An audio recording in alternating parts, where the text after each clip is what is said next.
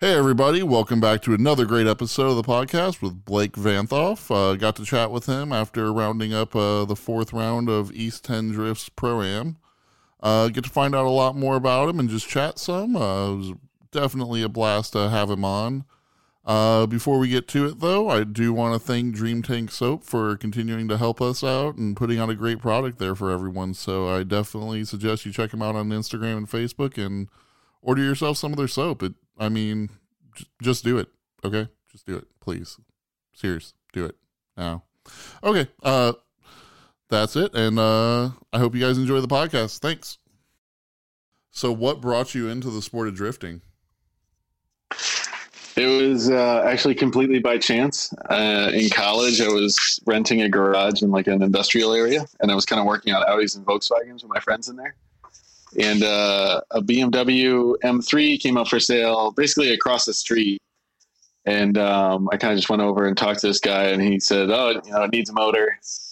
And I picked it up for like I think it was like seventeen hundred bucks or fifteen hundred bucks or something. Nice. And uh, I brought it back over to the garage, and I was like, "Oh, this is gonna be great! I'm in college. I'm gonna make some money off flipping this thing." and uh, I took I tore it apart. Got all I needed was a head gasket so I did the head gasket and, uh, you know, I did all the bushings and started driving it around. I was like, well, I, I kind of like this thing. So I ended up keeping it and uh, I didn't really need another car or another hobby, but I ended up trying out drifting with it. Now, was that car your current car or is was it just one of the cars along the way? Yeah, so actually it's partly my current car. So the, the original, the original black M3 that I bought, I I finished it and I was like basically ready to go drifting in it. And uh, we were going to drive down to Tail of Dragon uh, from New Hampshire. Nice. And I was like, oh, I'm going to bring it there, and you know, I'm going to screw around with it there. And uh, a couple days before that, I let my friend drive it uh, up in. I used to live up in New Hampshire, so a lot of the stuff happened in sure. New Hampshire and uh, I let my friend drive it on Route 1A, which is like the coastal highway. And uh, you know, it was pretty cold out that night, and it was on NT05s. It started sliding, and we slid right into a rock wall. Oh shit! So, so he he was driving it, but uh, actually the passenger side, so my side was a basically U shaped. So he knew to protect himself so, at least. Yeah, right. so it caused some damage to me, but it, it, overall, it wasn't that bad of an accident. But it totaled the car, so I bought it back from his insurance, and I bought the car that I drive now um, as a rolling shell. Okay. So I took everything off the black car, swapped it over to the silver car, and started driving that. And that was like maybe six or seven years ago now. Okay. And uh, I've just kind of kept drifting. I've, you know, whether it's been once per year or 10 times per year, I've just always been doing it. Very cool. Uh, with that yeah. car, um, did it start out as a no engine car or when did you end up going about LS swapping it? So it started out as basically a nothing car. It just had some, uh, two by fours holding up the suspension and some crap wheels on it. Oh shit. And no interior engine or anything. I mean, it was a shell and uh, I ended up swapping the S52 in it from the black M3. Then drove that for like maybe three, now maybe two years before it's it's finally spun a bearing. Okay. And then uh, I built the bottom end and put it back in, and I made like a really like a screamer of an S52. And uh, I ended up selling it turboed to, by fact with like from factory. No, this is like the old straight six, like okay. 3.2 liter. Gotcha. So, I mean, it might have been around 300 horsepower. Yeah.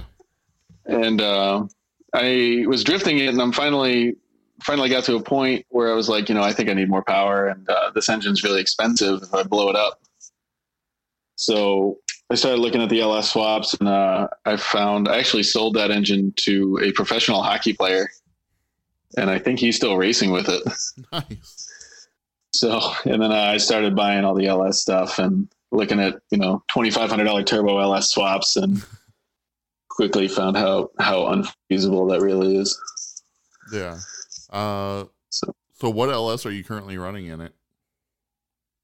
It's a mishmash. So it's uh, the motor's an LQ9 out of an Escalade. Is that the six liter?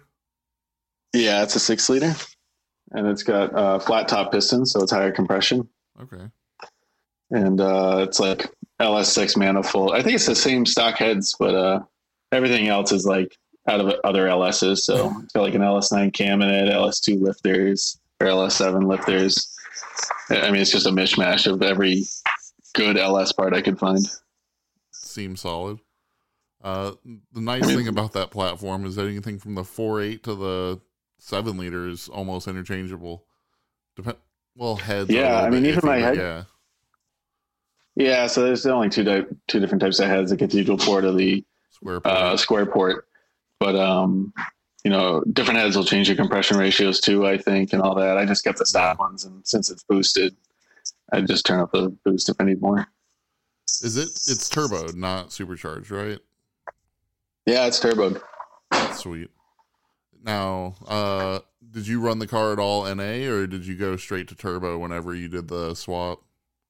No, I went straight to turbo because uh, I like to do things really, really cheap, and I didn't want to buy headers twice or make two exhausts or anything like that. So I didn't want to like progress to a turbo LS. I wanted to just do it and finish it and leave it there. Fair enough.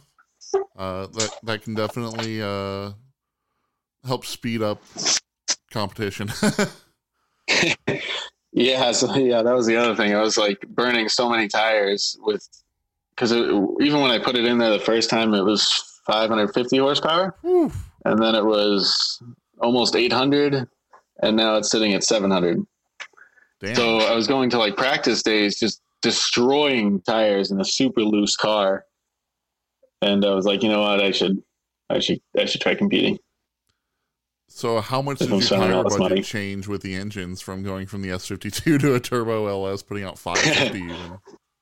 Yeah, so with the S52, uh, I was just like running like crap takeoffs, and um, I I don't think I ever put new tires on it, and uh, I would just go to my girlfriend works for AutoNation, so I would go to dealerships and try to get the old trade tires, Yeah.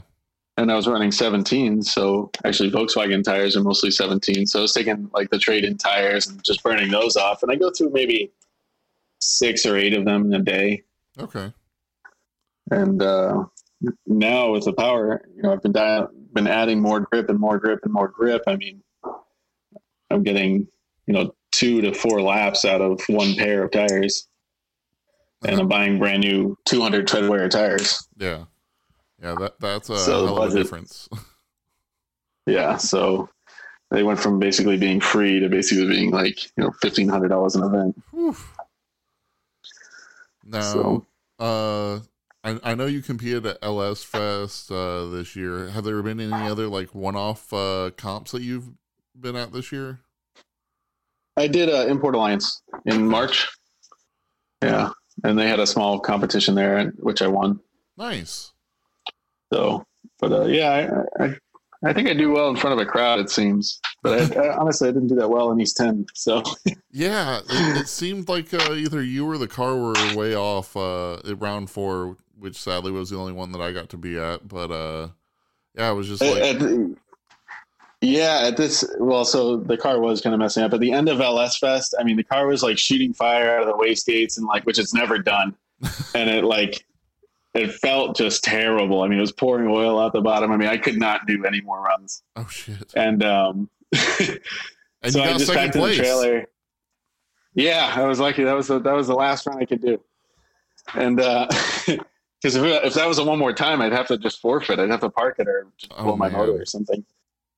And um, so I brought it back and I, I fixed. You know, I did the rear main seal and it was making a lot of noise out of the clutch. So I replaced some parts in there and uh, I made sure my fuel pumps were good because you know flames kind of mean it's running lean. I think because the exhaust is so hot. So I checked the fuel pumps and I replaced one of those, and then we took it out to East 10. Yeah. And uh, it was fine in my neighborhood. And uh, at the beginning of East 10, it was fine. But then it started breaking up in boost, and it was boosting like 25 psi when it's supposed to be only at like 17. Fuck. So Yeah, it's a built engine, so it can it can take it, but I'm not supposed to be running that much, and you know, Yeah. likely my spark plug gap was way too wide for that. Where, uh, whereabouts did you qualify for East Tens uh, round four at least? Uh, I think I qualified 12th. Okay. The middle of the I've never pack, been. pretty much. Yeah, I've never qualified high. Um, it's always near the middle of the pack, like 12th or 14th or somewhere around that. Even at uh, LS Fest, I qualified 14th. Damn, I didn't So- realize that. I, I figured that you were one of the higher up. No, no, I was so my first battle at LS Fest, I was against Brandon Grace, who qualified third. Shit. So, you know, I was I was kind of just banking on him taking me out, honestly. But uh, what a shame. I mean, not for me, but yeah, you know, I, I got to see him drive that car on Sunday quite a bit, but yeah. yeah, and his team was super helpful after that too. I mean, his team was helping me before during the day, Oh, that's awesome. and because I was I went there alone, like I was just sitting there all day, you know. And uh, his his team helped me a lot in how to set the car up and stuff like that. So I got they were helping me after as well. It, I love seeing the environment out at like mo- any drift event I've been at, really, and like whether it's LS Fest, something smaller, something bigger. It seems like everyone's teams are willing to help out everyone else. Yeah, even you know, even in the East Ten competitions, I mean, uh, even around four, I was like, oh, I, you know, I somehow for some reason this spark plug wire is just disintegrated. You know, somebody just gave me one, and like, I need a, I tried a new coil pack, and somebody had one and gave it to me. So That's awesome. I mean, it's pretty pretty good community, yeah, for sure. even though we're all competing against each other. Yeah, like I, I really couldn't imagine in a sport like drag racing that you would see anything close to that. Of hey, No, no way. like typically they're not even willing to let you see under the hood where a drift car may or may not have a hood. Yeah, right. Yeah, no, everybody. I mean, drag racing is a lot about. I mean, of course, there's a lot of skill involved, but it's also about you know what you're doing Sure. differently than everybody else. Yeah, it, it's what So- makes your vehicle that tenth of you know that thousandth of a second faster than theirs or what have you. Yeah. Whereas in drifting, I mean, basically everybody's motor is different. Yeah, You know, maybe sometimes they won't. I, I I know some of the pros don't like you looking at their suspension bits, taking pictures of that stuff. gotcha. But I can see that. Um, yeah, but it, drifting's a fun sport because you get to see the 500 horsepower V8 versus a 900 horsepower four cylinder. yeah, yeah, and that's kind of what makes you know. I think I think that's part of what made drifting really take off in the U.S. It's not just the huge horsepower numbers, but the no limitation on horsepower or engine. Yeah, where So I mean, FD has some restrictions that they've thrown into the bat, but especially for grassroots or most other like shootouts or one one shot events like LS Fest or IA or what have you, it's basically just safety restrictions more than like, oh, I see you moved this suspension point three inches, you're disqualified. Yeah, so it's not such a big deal at the lower levels, but I think they're pretty strict about it in FD about you know modifying your subframes in certain Oh, yeah. ways or moving the pickup points or cutting in between the subframes. Yep. Yeah, that's why uh, Toyota had to have an all wheel drive uh, Corolla. yeah, yeah. So the subframe already could hold a diff, right? Yep. Yeah. Um, yeah, it, it's. I do wonder what all went into the the electric Camaro on letting it be able to run because I'm sure a ton of differences had to happen. But I I, think the mo- the electric motors in the that that that car's not like Tesla swap. The electric motor is actually in the front, right? I don't. I th- maybe I thought it was basically Tesla swap, but it may just be a Tesla battery or something. Mm, because if it's Tesla swap, the pickup points must have changed Yeah, because the, the motors are in the rear subframe. yeah. I, I think it's a single motor. Um. So Oh, okay. If it's a single motor, then uh, I don't think it's could be Tesla swapped. well, Tesla does have single motor uh, cars. Yeah, but usually there's two motors that drive the rear wheels and Yeah. one motor that drives the front wheels. But I mean, there's also just the rear wheel drive Teslas that are single motor. Oh, okay. So maybe maybe there is a way. um, yeah. But, I mean, as long as it can hook up to the diff, or if it takes place of the diff, or however that works, and I guess that could work. But yeah, Yeah, I mean, I guess you could use a Tesla motor and just set it up like one of the electric cars of ten years ago. exactly. Yeah. Um, so yeah, so uh, for East Ten, uh, was this your first pro am to compete in, or have you competed before in something like this? Yeah, no, this is my first pro am competition, uh, first season. So have any good And I- advice from uh, not competing in one before to finishing up the season? Yeah, first thing, don't grip up your car so much. Everybody seems to like grip up their car a ton. And the tracks that you run on in East 10 are not like local tracks. I mean, they're huge banks, huge swings, and fast speeds. And if you're all gripped up, I mean, I have 700 horsepower. My car was too gripped up. So just doesn't like to stay sideways. And, you know, consistency is key. So Yeah. doesn't really matter if you're slow. They're really not judging speed. They want proximity and line. So it's the style game much more than uh, just go fast and do it. That, that's what I found. You know, they, they might say differently, but yeah, that's what I found. uh, well, it's nice to see less of an attention on a drift missile and more for actually taking the turns right. Oh yeah, I mean they're supposed to. I, mean, I think you know judging line is probably the the number one thing they should judge. Yeah. and um, just because, especially in qualifying, since we're doing a like a hot lap type qualifying, if you also judge proximity during qualifying, which they were doing in the beginning of the season, maybe they are still doing it. I'm not sure, but it really depends if you get someone good to follow For sure. in in practice, which is completely by chance. So, but I mean, that being said, I, I you know I never qualified high, so. Yeah. I do wonder for stuff like this and uh and often like the um one shots even. Um granted in the one shots you don't see nearly as many underpowered cars or anything but the difficulty going up like someone like you with 700 horse if you end up going up against a KT 300 horse 240 uh how difficult it is to follow a car that's not going to be nearly as quick as yours. yeah, so that's a really good point. So in the first two rounds of East Ten, I was so gripped up that basically, if I slowed the car down at all to dive in on somebody, it would straighten up.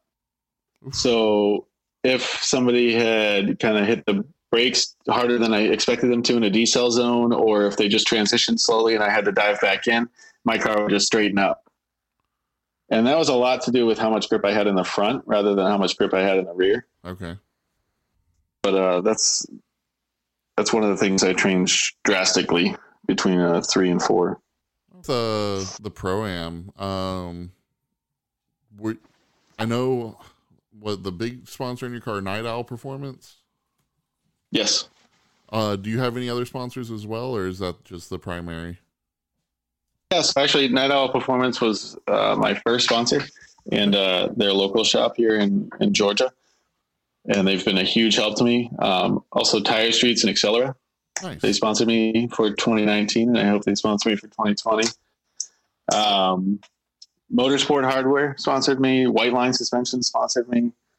Uh, I had a local friend from home. Actually, he sponsored me as well. Um, actually, a nice cash sponsorship, which came out of uh, me trying to sell them stickers, like uh, team team stickers. And uh, I had one of the biggest sponsors I have um, as far as companies is uh, RJS Racing Equipment oh wow. and they've provided most of my safety gear. In fact, all of my safety gear. So the harnesses, the suit, you know, all that stuff, and uh, we will work together throughout the year. That's right. And uh, that was might have been one of the more rewarding sponsorships because we were working together and there was very good communi- communication. And um, you know, I really feel like I could give them something back. Very nice. So as far as advertisement.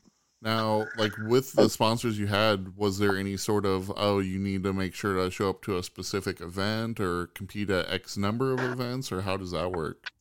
So not really. I mean, this is kind of the lowest level of professional drifting. So the expectations from them kind of vary. So of course, like Night Owl Performances in Georgia, so it's good if I go to like Caffeine and Octane in Georgia, or if it's good if I do local Georgia events or teach at clinics or something like that and to just make sure their name is being shown and stuff like that. Sure. Um, other companies want things like video specific videos so that they can take the footage and edit it together and make like a some advertisement or something like that. Gotcha. Yeah. Other people just want you to do well with their parts on your car. Yeah. And then other sponsors you never hear from. Those So are the never- best. No, I'm kidding. well, I mean, it, it depends. I mean, if that's the type of relationship they want, it depends on you know what kind of discount or what type of things they did for you as well, and what you provide back. Sure. I, I would have And to it should basically, it, when you when you ask for sponsors, what you are willing to do and what they want you to do should be really well spelled out. Yeah, I would hope so. Um because otherwise, you're just going to run into a lot of drama mid-season, and things aren't going to go well. I, I haven't really found that, but I they won't sponsor you for the next year. That's for sure. gotcha. Um, I've seen Night Owl on a couple cars, so I, I didn't realize that was a Georgia specific shop. Yeah, so it's a it's it's like three miles from my house, which is really nice. Oh hell yeah! and uh, yeah, there's a there's a really dedicated group of people that you know love that shop and and run their their logos and you know it's a, it's just a pretty tight knit community around that shop. Very cool. Now I know you Yeah. mentioned that you have a built motor. Uh, did you build it, or did you outsource to have the engine built? Yeah, no, so I built it. Okay. Um, I built it. I built it twice, so I should say that too. um, the first mo when I first put the V8 in, it spun a bearing like the first time out. So I'm not sure, you know, what the issue was with it, but it spun a bearing. And um, then I did a built motor and did basically like every oiling mod I could, so that it wouldn't spin a bearing again. And it spun a bearing again. Shit. So this is with uh, stock crank, but forged internals and a machined block and stuff like that. And um, it almost, when I took the motor apart, it looked like I flexed the crank, Ooh. which which is is unlikely but possible. And uh, I, I had also bent a rod, like a forged rod. Oh man. So I'm not sure if it, you know, it just boosted like 45 psi or something, or you know what happened, but um, it could have just been the line hone from the machine shop was off. So I disassembled it, brought the block back to the machine shop, got all the work done again, and uh, put the same pistons and rods in, but did a forged crank. And since then, it's really been strong. Awesome. Um, You know, so, uh, what's your take on uh, continuing to do events like LS Fest, the one shots? Yeah, I definitely am going to keep doing those. So actually, I think those, as far as a business perspective, are you know a lot better than just doing competition. But you really can't do like a pro, or you can't do those events without doing pro am or something like that because you can't drive. Gotcha. I don't. I don't think there's any way to become a better driver than to start doing competitions or pro am competitions. Yeah. Getting seat time against other people that are actually getting to a competitive level or at a competitive level. Right. Because I, you know, I, I'd been drifting for five years, you know, before I started competing. And, you know, it was always kind of the same thing. Of course, I was learning and I was getting seat time and I was doing, you know, I, I put on a show when I went to drift events after five years. Sure. But the tracks are so much different. You know, there's, there's strategy involved. The cars are, you expect to come with, you know, seven, eight, 900 horsepower and be able to walk everybody, but that's not the case and you really have to change your basically how you think inside the car and where you want to put the car to be able to drive like that. Yeah.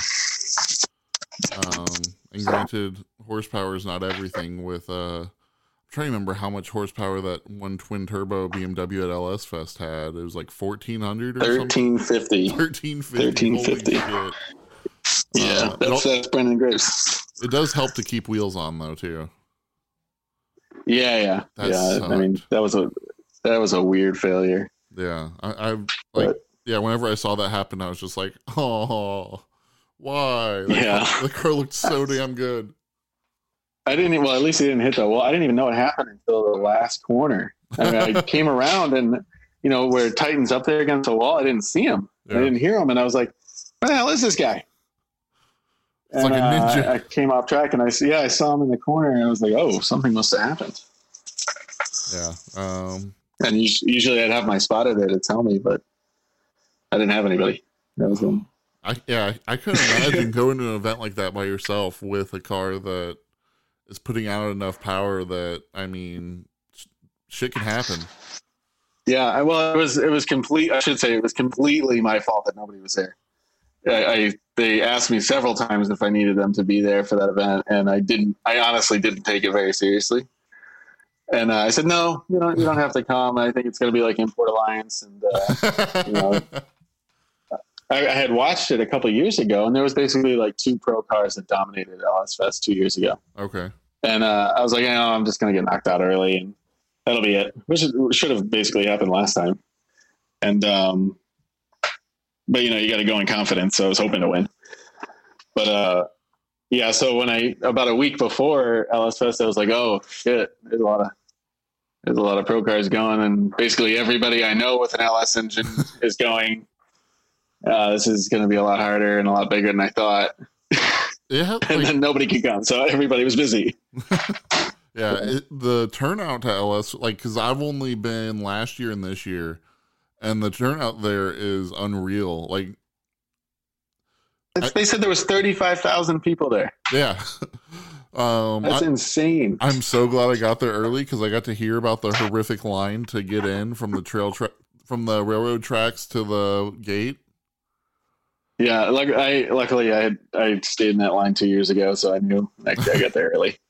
Yeah, I, I think I got there at like 7:30 in the morning, so I just had I'd have to wait 15 minutes plus like 15 minutes after the gates start opening, I could get in.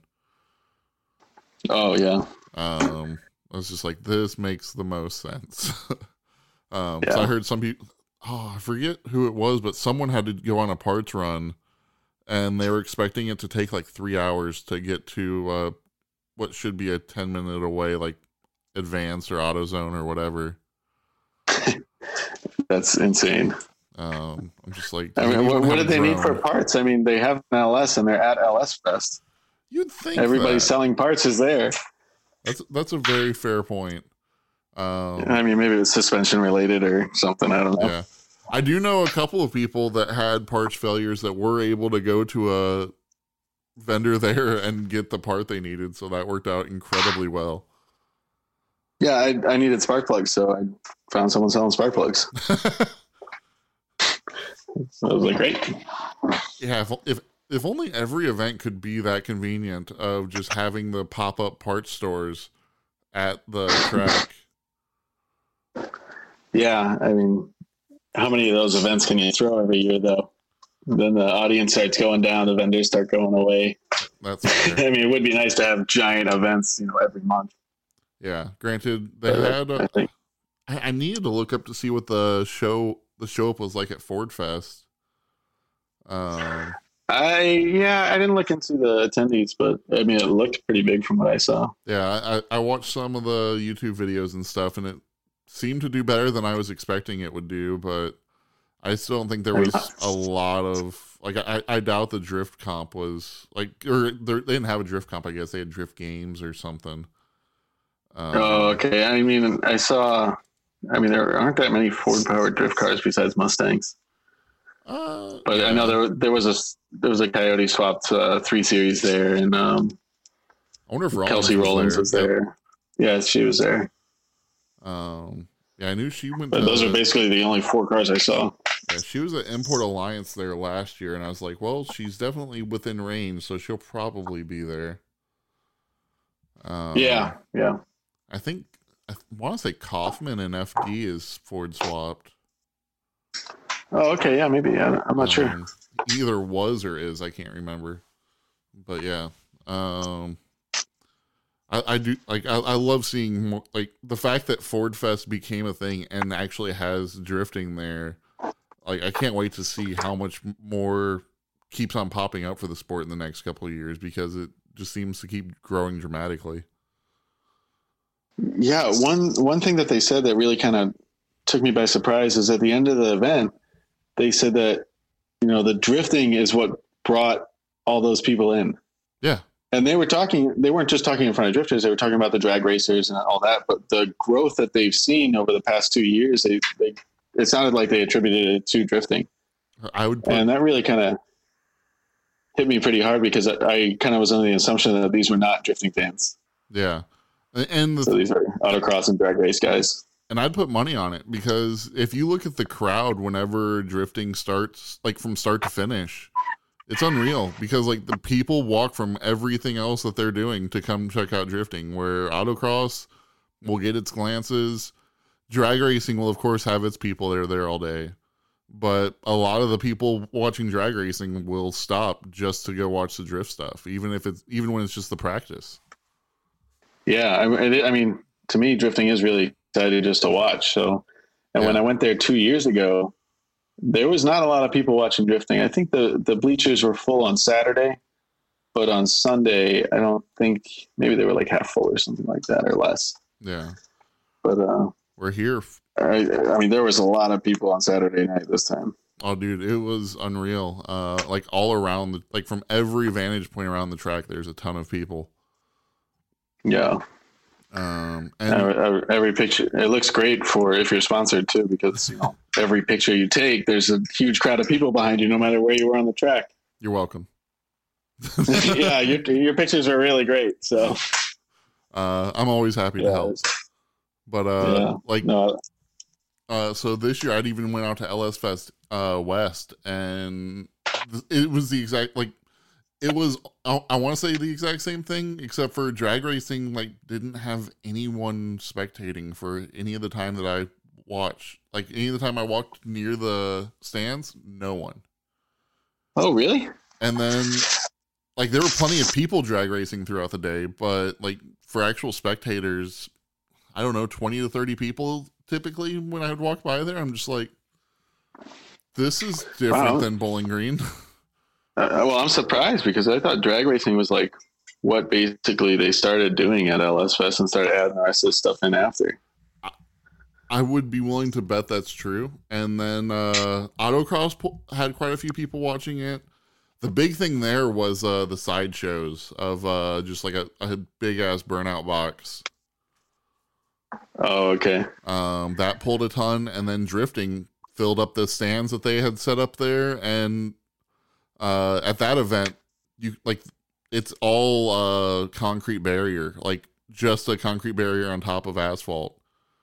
Um, so people stand literally around the entire track.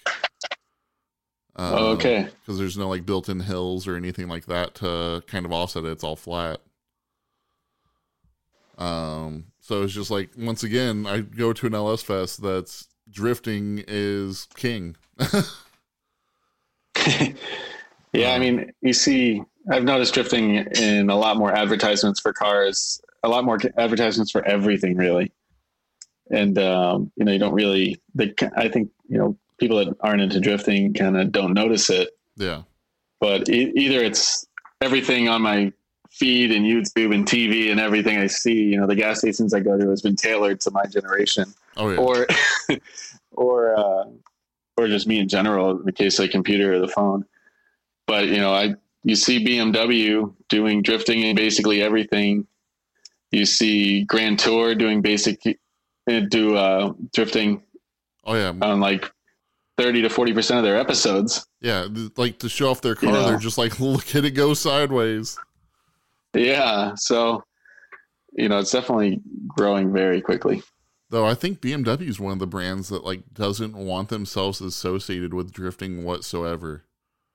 Yeah, they are, and I hate it because uh, I went to I went to CES a couple years ago for work, and they BMW had autonomously drifting BMWs on display, which is really cool and all, but they're not willing to support drifting at all. You know, they do the ads of drift, uh, BMWs drifting on uh, the um, the carrier, like the jet carrier Yeah. boat, and like you see drifting. They just set the record for the world's longest drift. they did, yeah, and And that, that water like- thing.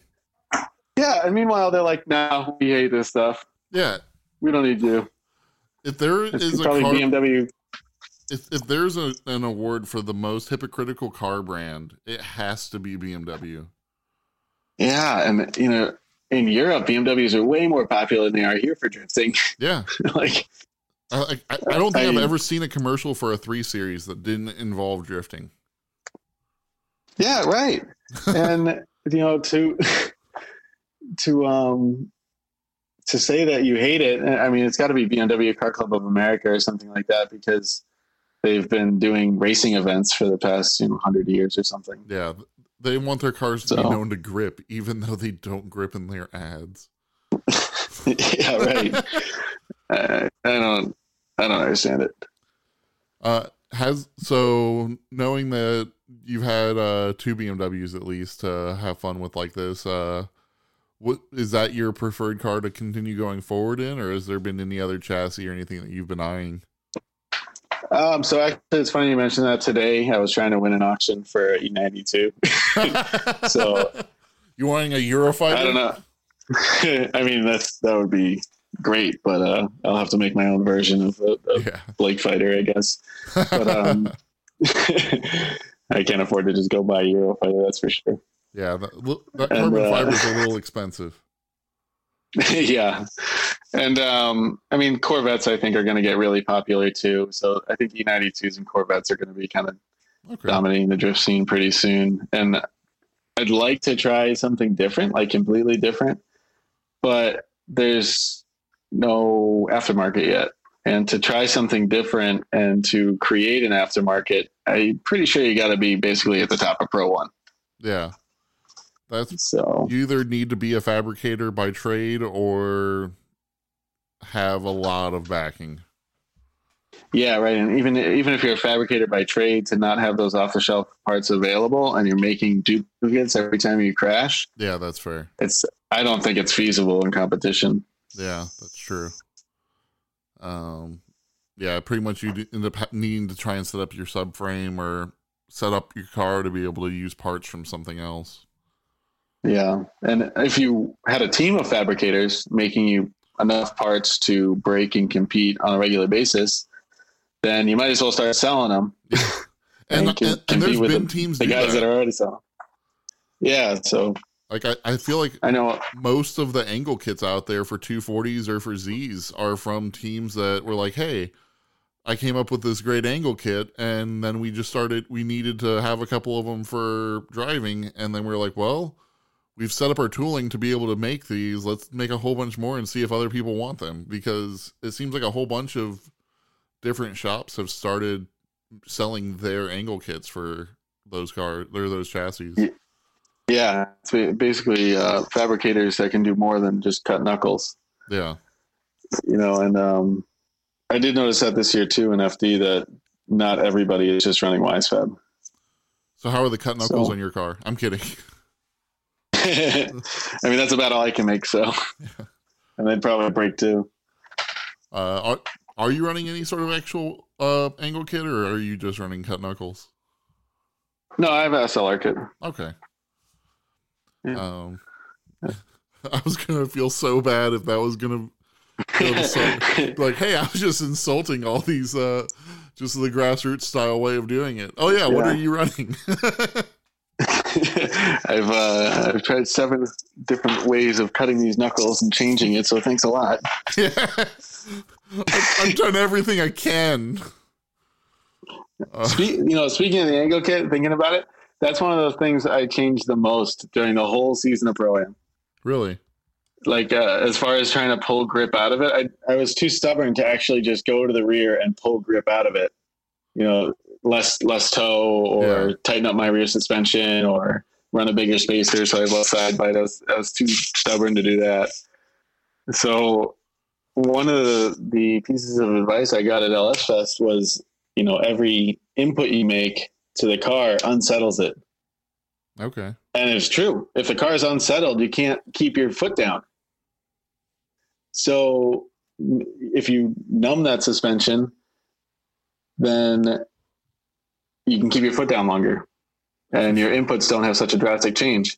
And that was a really good piece of advice. A guy named uh, Jelani Winston was helping me, and the car just felt a hundred times better. Whereas I had been making all these changes and kind of inadvertently putting more and more grip into the front. so Oh wow. it was it was pretty interesting. I mean, the car drove. I mean, it wasn't as fast, but it was a lot more consistent. Yeah, you can actually drive it. Yeah, it it's nice. and I think that's been one of it- it's nice one of my bigger problems in East Ten. Yeah, because if I if I had a lot of time to practice with the car, you know, I could run a good line and be fast and pull a lot of angle and do everything. But in pro am, you get about six laps, and that's if nothing breaks. yeah, it, it, it So it reminds me of one of the other people I had on here was talking about of uh having you know you have all this adjustability in the car but you end up just wanting to drive it different instead of being able to set it up differently like the parts actually allow. And Yeah. knowing okay this is what i need to do. It's no the car's probably fine. I just need to change my driving style. Yeah, so that's in the beginning. You don't really know what your driving style is either. You've always just driven a car that you've had, yeah and uh, like for example, in the beginning of the East Ten season, I was running a lot of caster, and I always thought you know caster's great, and I should do everything to make my car return to center faster. okay But uh, it was like over centering and made the car super snappy. I mean, I basically just did it to too much of an extreme. And then when I put Arcom tires on the front, it was it was very hard to handle. So getting rid of all that caster, even though on a stock BMW it would not center itself, and with an angle kit, much less. that it was fine on my car. It centers just fine. interesting Yeah, and I could pull more angle because of that. Now, uh, with the season over, um, are you planning on trying to compete again in uh, the pro am next year, or what are your, uh, you know, I guess almost Yeah. off-season plans? Yeah, I'll be competing again next year. Uh, my only real off-season plan this year is to do a quick change differential. Is it just Um, Winters that has the quick change, or are there other options to go with? There's other options to go with, Okay. Uh, what? but I'll probably be doing Winters. that's that's the only one I ever hear about, and I've only ever heard amazing things like of it just changing their life of not having to worry about that for one their diff blowing up. Yeah, so I it's actually basically the only part of my car that hasn't blown up. I've been very lucky with diffs, Okay. but uh, the changing for the ratios Yeah. is what I think is going to be beneficial because my car has a very small power band of being in boost because I have a Run a turbo off like a diesel semi truck. Yeah, so if it falls out of boost, uh, you know, it could straighten and it's crappy. And then in boost, it's got you know 300 extra horsepower. So it's if you're if you don't keep the turbo lit and you don't have the right gearing, then it's really hard to drive. So I found myself changing diffs a lot this season. Have you looked into seeing what it would be for like an anti-lag setup for what you have? I've looked into nitrous Okay. To you know make the bottom end just a little bit more powerful and spool it up a bit faster. But I really don't want to add nitrous to the car to solve a different issue. I got you. So Um, so pretty much mean- it's uh, either nitrous or get a better turbo or the best thing to do is would to be put a smaller hot side gotcha. on whatever turbo's on there. So So spools up. I have a 75 millimeter. Yeah, I have a 75 millimeter turbo Okay. with yeah. a T6 twin scroll hot side. Whew. And even though I have six liters pushing it, that's a big hot side. I mean, really, I should have like a T4. Yeah. Yeah, that that's like, I think- that's a lot. Yeah, it's just, a, I mean, it's a big cheap turbo. I mean, it's like 600 bucks off the shelf from Borg Warner. oh wow. And, uh, you know, I went through two of them. So, because I blew a motor and all that metal went through the first one. Yeah. Yeah, that's So- uh can be not good. yeah. So uh, I'm lucky I didn't have a $2,000, you know, turbo on it. and just thinking But about now I really wish I had one. earlier you mentioning flat top pistons and how much boost you're running. That's insane. For what compression? I'm running E85. Okay. So I'm like 11, 5 to 1. Wow. And uh, actually, uh, it might be a little bit lower than that. It might be 10. I can't remember. It might be 10 something to 1. Let me check. I mean, it's stock LQ9 compression. So I think it's ten and a half I can to look it up. Yeah, it might be 10 and a half to 1. So, okay, so it's 10.1 to 1. Okay. That makes So I more was, sense. I was way off. Yeah, I was it's just, a lot for. that's lot still a lot of gas, boost at that compression, but that's not nearly as dangerous sounding as I thought it was. Yeah. I mean, some guys, I mean, if you're running E85 or race gas, you can go pretty high, and some guys will Yeah. deck the heads to get lower compression. Yeah. Or, I mean, higher compression, sorry. Whew. Um But you don't you don't see a lot of LS guys doing 8.5 to 1. No, I, I've seen some like nine and a half to one with a lot of boost, but um, yeah, whenever, I, yeah, uh, uh, over eleven seems rough. Um, with Yeah, I mean, would. with- with- like if you're eighteen to twenty pounds of boost at least. Yeah, I mean, those are like Honda Civic numbers. Yeah. where, Uh-huh. where they run like 13 or 14 to 1 in turbo applications. Oof. But they also have the like giant turbo that doesn't kick in till eight thousand RPM. Yeah, that too. Um, oh man, but yeah. Uh, so, uh, any other bigger events that you are thinking about hitting up next year? Um, so the only event I didn't get to this year that I really wanted to attend was Grid Life. Okay. Um, I, I hope to attend it next year. Uh, Um, but other than that, I mean, I did basically everything that I scheduled, awesome. and uh, I'd I'd actually like to get to more local events. But this this season was the most I've drifted in my entire life in one year. so I did like at least two events per month, and some of the months I was doing three. I would say and the cost.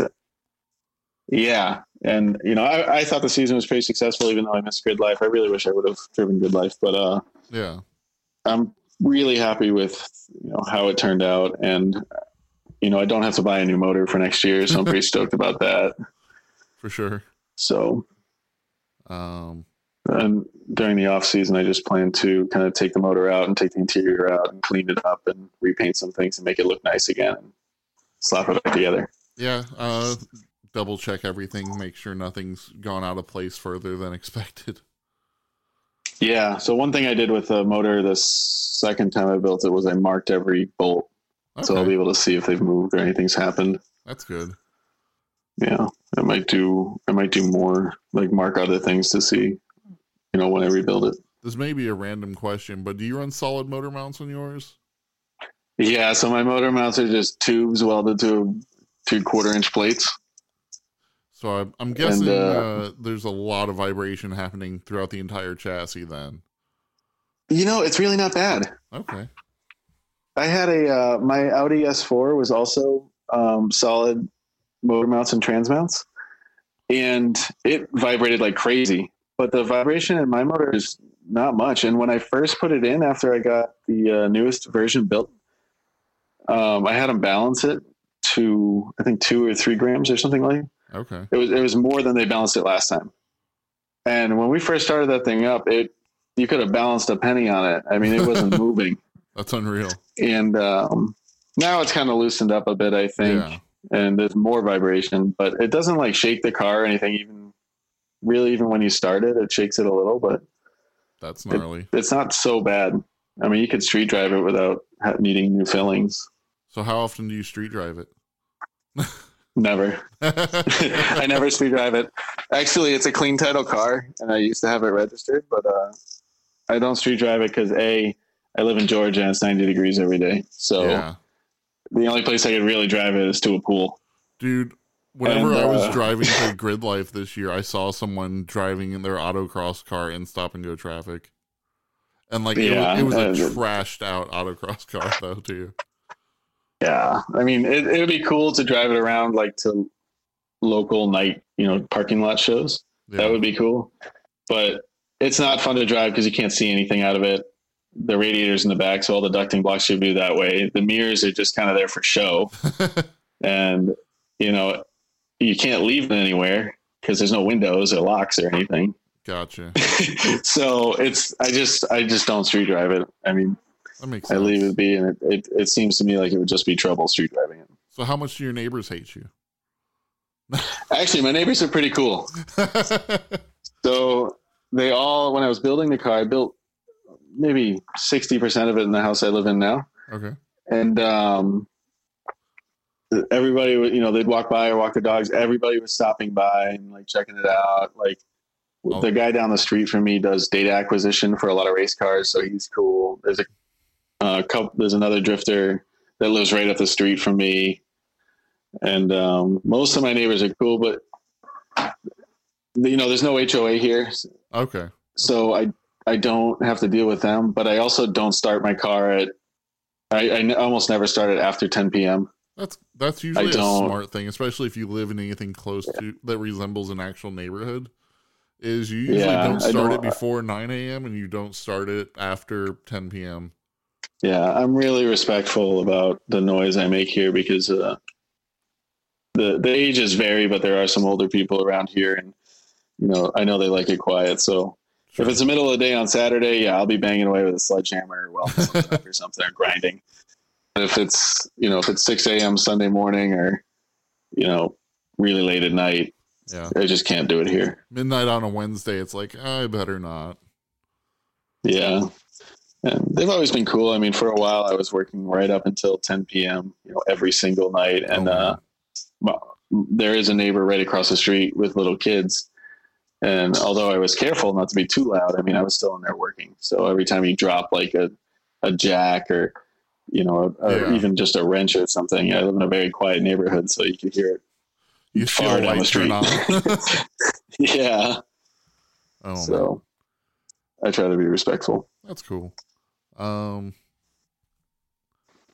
so with your sponsors, uh I get you said uh was it Accelera for your tires? Yep. Accelerant Tire Streets. So with uh with them, do they help out at pretty much any event that you go to or how do sponsors like that work out at the more like lower pro level? Um, basically, you know, from what I can tell, is if you have no competition experience and you have no uh, proven track record of being able Yeah. to make a lot of events, you know, you shouldn't be asking for free parts. Sure. So, you know, of course, if you're sponsored, it should be mutually beneficial, and you know they can offer you some discount, and you can offer them the media they want, or the social media presence, or you can go to events that they want you at, or you know whatever they want from you, you should supply. And if you actually drum up business your first year, and you make uh, every event that you want to go to and you have a you grow your social media presence and you do more than what was expected of you in the first place then maybe next year they'll help you out even more Yeah. Speaking that's of- that's my take on that I got you. Uh, speaking on social media, do you have much of a YouTube presence or? nope Um, you know i when i started the season i had just under a thousand followers now i have on instagram yeah. um, and then now i have just under 1500 so Hey, you're fifty me. percent growth. That's not bad, but uh, you know, if if you were an actual influencer, you'd have thousands and thousands. Sure. Um, I've also found that sometimes the number of followers isn't really the people that those companies want to be reaching out to. Okay. So I found pages that have, you know, hundred thousand followers that'll post my car, and I'll get, you know, maybe two people come follow me, and other pages that have you know, 4,000 or 6,000. And then I'll get like 240 new follows. so I've, I have found that, you know, followers isn't everything. It is a big Sure. metric on, you know, how much influence you possibly could have.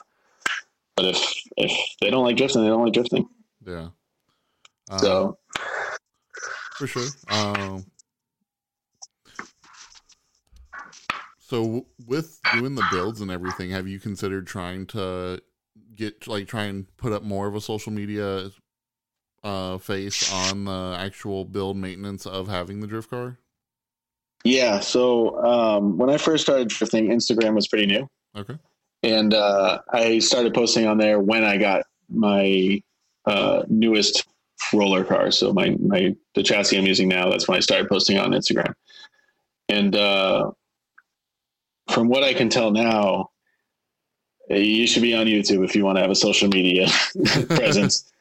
And uh, I, I've started making videos, which is much harder than just posting a picture Oh yeah. and I, I've started making videos, and um, I am trying to grow my channel. So if you guys out there listening want to follow me or subscribe to me on YouTube, I'd appreciate it. And uh, up till now, I've been doing kind of technical videos. So my first video was how to install uh, uh, lug studs if your car came with lug bolts. Okay. And uh, the next video was how to build your own uh, cool shirt. Oh nice. So, so that video I thought you know was actually really helpful because a lot of people don't know how to do that, and it was actually really easy to make and pretty cheap. That's sweet. So Is, is The your next YouTube video is- just uh, Blake Vanthoff or it's Blake Builds. What was that again? Sorry. Blake Builds. Okay. So B L A K E B U I L D S. Awesome.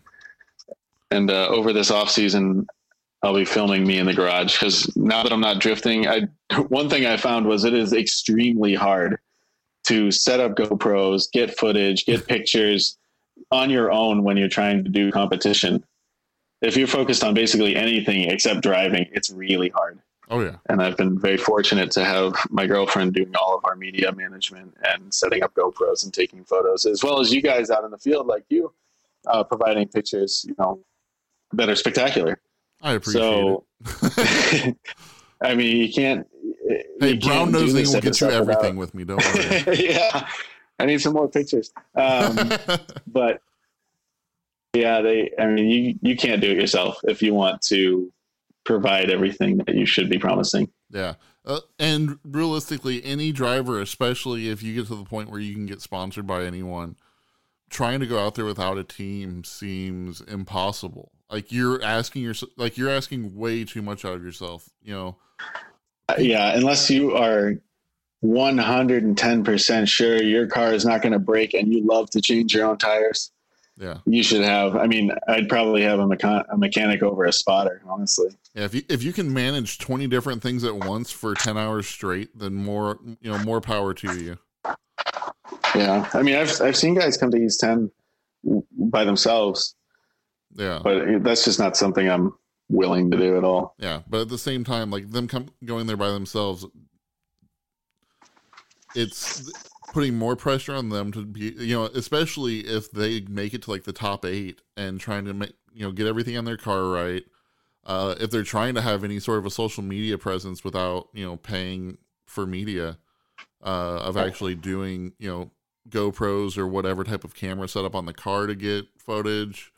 Um, because if you're actually competing, there's a lot more to it than just driving nowadays. Um, Yeah. And, you know, my team is my girlfriend, the media manager, and then I have a spotter and two mechanics. yeah, and you, you better make sure they're reliable. So I've been very lucky, and they've been reliable, and they're hardworking, and they've you know you.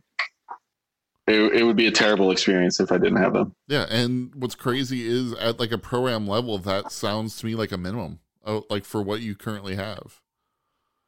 Well, pro am is going to be. I mean, everybody moves up, right? So pro am cars Yeah. now are Formula Formula D cars ten years ago. Dude, like it's more like if you look at FD ten years ago, your cars would be in the top four like for the like for the people who are really competing even at like East 10, you would be making top 4 at an FD event 10 years ago. Consistently. Yeah, uh, FD ten years ago was dropping an LS6 and an LS7 into a you know 350Z or a 240, and that's how you won. Yeah. So it's just like, You know, oh, now it's I, I can make 700 horsepower at every event and not have to change my motor. yeah, and you know, the, hats off to them. They're the ones that did all this trailblazing and understanding, you know, how the car reacts and counter steer, and how to set up the suspension and how to make these things outrageously fast. Yeah. So once everybody kind of piggybacks piggybacks off that, I mean, everybody moves up at the same time at the same rate. Oh yeah. Um and like even when certain drivers come out, it just seems to make everyone step up their game so much and you end up creating such a bigger gap between like even Pro 1 Pro 2. Um for Yeah. like when James Deane and Peter came over, uh holy shit, did everyone else have to step up or get left behind? It's unreal. Yeah, right. I mean, I think about that a lot actually because if you look at Mike Essa's car, Yeah. I mean, he won a championship like I don't know four or five years ago or something. Yeah. I mean, but he doesn't hold a candle to the cars that are winning now. No. And he's in, he's running the same car. And So, yeah, it, it's but yeah, you're right. The the gap between pro pro two and top ten of pro one is enormous. yeah. Um and the I wouldn't say the gap between pro am and pro two is so huge. Even the gap between pro am and the top ten of pro two, I don't think it's really that big. But uh, the gap between pro am and grassroots is huge. oh yeah. Yeah, Actually, shit. Like, I know at least one driver that hasn't competed in a pro am or or at a major event, to my knowledge, and has a 700 horsepower 240. Uh, Yeah, and, and he I can drive. And I'm just like, why are you only driving at grassroots? Granted, that same person has now since been on Hoonigans for Burnout Car, fucking Dustin Tobit. Uh, Oh, okay. that car was so goddamn mean. Um, but yeah, uh, it's crazy just uh, seeing the cars in pro am that I'm just always like, how is this your hobby vehicle? Whenever you have so much going on with your car for people like yourself, Novak, and other ones that just have built as hell cars. Yeah, and I mean, I, I don't know anybody in pro am now making less than like 500 horsepower. So the you kind of need it to start competing. But at grassroots, you see it too. You see grassroots guys coming up. You know, they bought their first 240. The V8 swapped it almost the same day. They got a Wisefab kit Yeah. and a Rocket Rocket Bunny kit, and now they're out at a drift clinic. Yep. You know, I'm like, oh man, yeah. You know, this thing is this is a lot of car to crash because you're gonna. Yeah. It's you know. Uh, you have to wonder if people thought that that suspension was a one-time purchase or if they realized that they may end up having to buy it again yeah, I don't know. I mean, that that was one thing about uh, my program this season. I wanted to have a lot more spare parts, and I think my uh, my proximity game might have been a little better if I was willing to just crash into people. But uh, you got to play the long game at the same time and not break things you don't have to replace. for sure because i mean So there's that big difference between a tap and an actual hit where now you have a bent control arm and you hope that you can either bend it back right or do you have a spare control arm to throw on yeah, and when I can, and when a single control arm is seven hundred bucks, yeah you know, it's not Oh, like you, your shit. program. Yeah, the, I mean those angle kits are expensive. yeah you're not wrong so um but yeah. Yeah. uh so is there anything else that you were wanting to chat about today Um, you know, I think we covered everything I wanted to cover. okay well Just uh, yakking. Awesome. Uh, well, I definitely appreciate you being on here, Blake, and uh, hope to have you on again soon. Um, yeah, thank you for being on. Uh, thank you. Uh, happy to be on, and just let me know if you want me to come back. Sounds good, dude. Take it easy. All right, thanks. Bye.